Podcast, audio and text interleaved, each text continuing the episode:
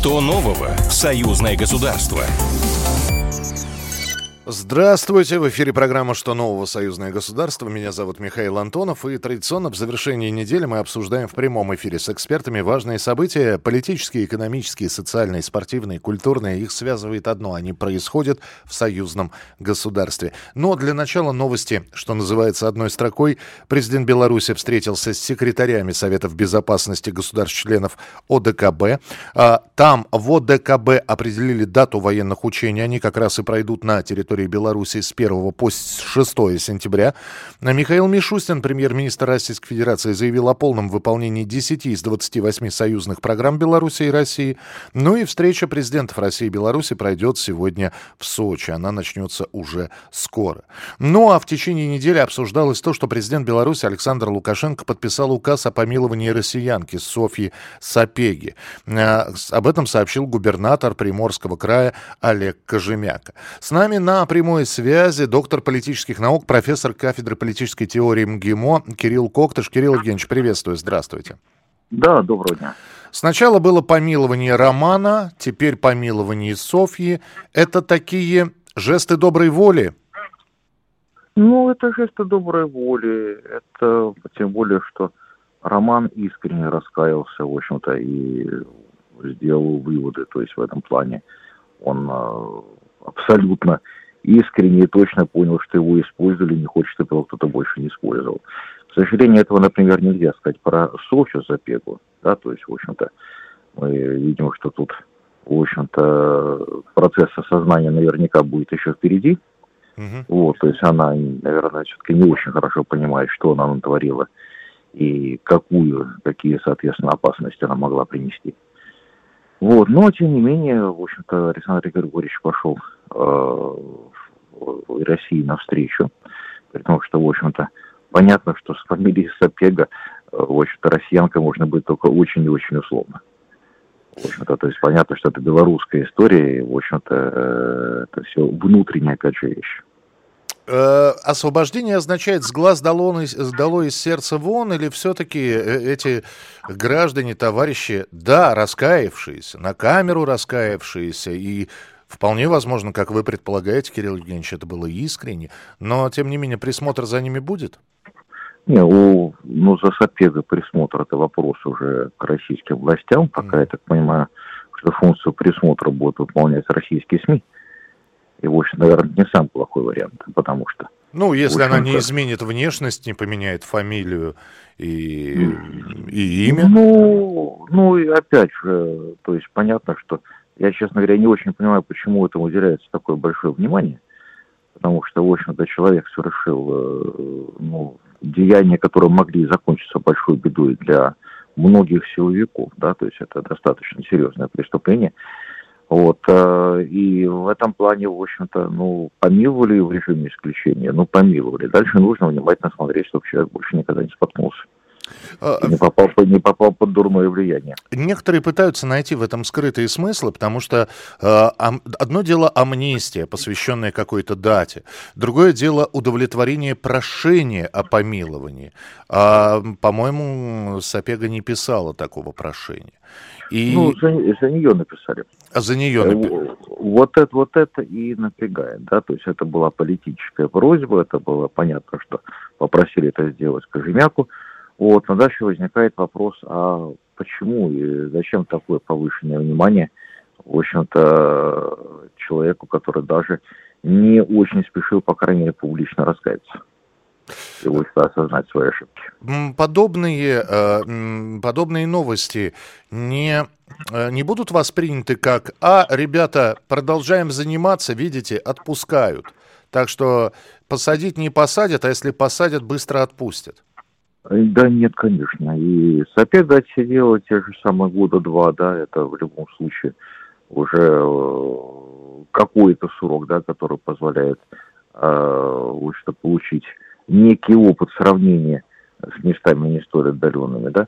То есть в этом плане, во-вторых, э, понятно, что вот это жест доброй воли, который сделал Александр Григорьевич, а это исключительно его жест, да, то есть в этом плане понимаю, что никакой вынужденности э, не было, да вообще в отношении Александра Григорьевича очень сложно говорить о какой бы то ни было вынужденности, да, то есть когда а, вот. Ну, сделал подарок, хорошо. Для России это имело значение, наверное, да, то есть я полагаю, что не для всех в России это имело значение.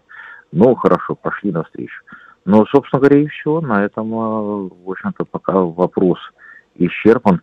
И пока, я думаю, что дальнейших, скажем так, каких-то э, движений либо планов не планируется. Но в любом случае это движение системы, это личное решение президента, а это не, соответственно, механизм, который работает, да, который позволяет, в общем-то, и дальше творить все и рассчитывать, что это будет без последствий. Спасибо большое. Кирилл Коктыш, доктор политических наук, профессор кафедры политической теории МГИМО был у нас в эфире.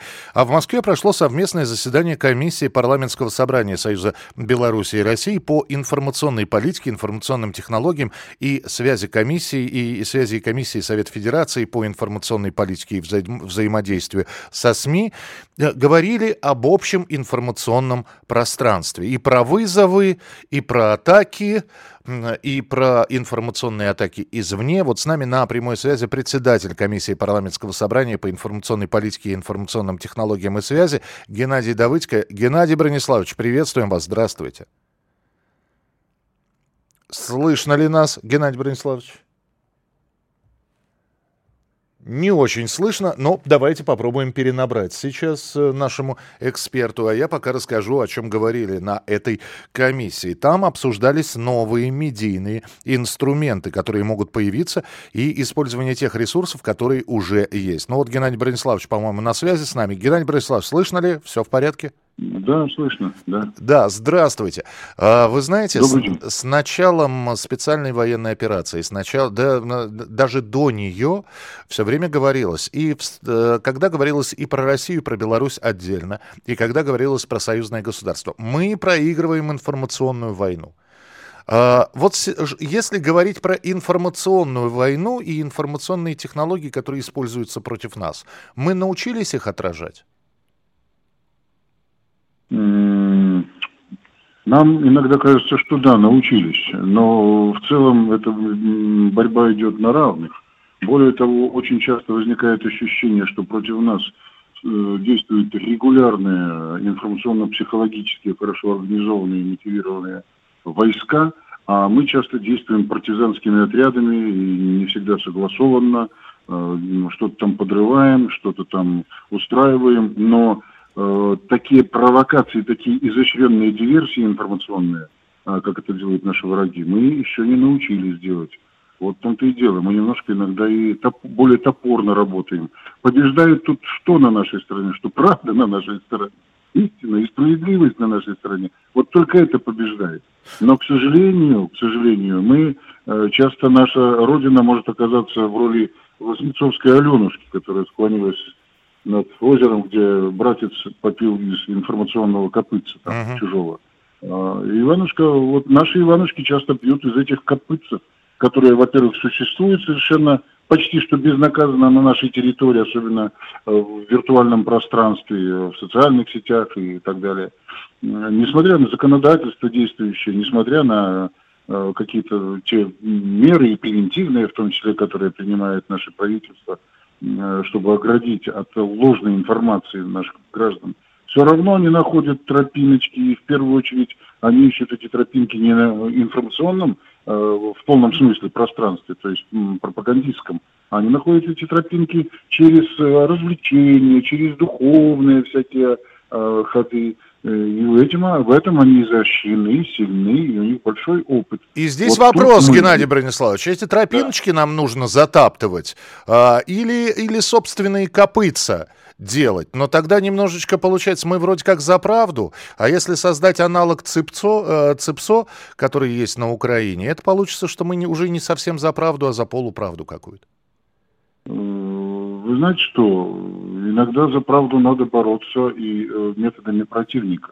И ничего нет зазорного в том, чтобы создать, э, может быть, он и создан. Дело в том, что существует концепция информационной безопасности, союзного государства. Она не находится в прямом доступе даже для, ну, скажем так, деятелей моего уровня.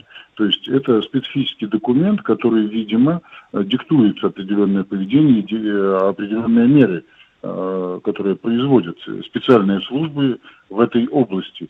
Но будем надеяться, что они будут эффективными. Ведь О... часто даже, э, знаете, даже политики довольно ну, серьезного уровня используются для, э, как сказать, ну, не вбросов информационных, а для определенных, э, как сказать, ну, дезинформации противника, предположим. Ну, будем потому надеяться, да. Обмана. Будем надеяться, что достойный отпор все-таки будет, потому что, конечно, вот эти вот копытца надо каким-то образом засыпать, чтобы не пили из них. Спасибо большое. Геннадий Давыдько, председатель комиссии парламентского собрания по информационной политике, информационным технологиям и связям, был у нас в прямом эфире. День России впереди главный государственный праздник. Отметьте его не только на территории Российской Федерации, не только 12 июня. Праздничные события в Беларуси откроет Минск уже в эту пятницу, 9 июня. На площади у Дворца спорта выступят звезды российской и белорусской сцены. Это и группа Любе, и ансамбль Себры, и Сергей Рогожин, и Денис Майданов, и Дмитрий Маликов, и многие-многие другие. Ну а мы с вами встретимся ровно через неделю в программе «Что нового? Союзное государство». Что нового? Союзное государство. Программа произведена по заказу телерадиовещательной организации Союзного государства.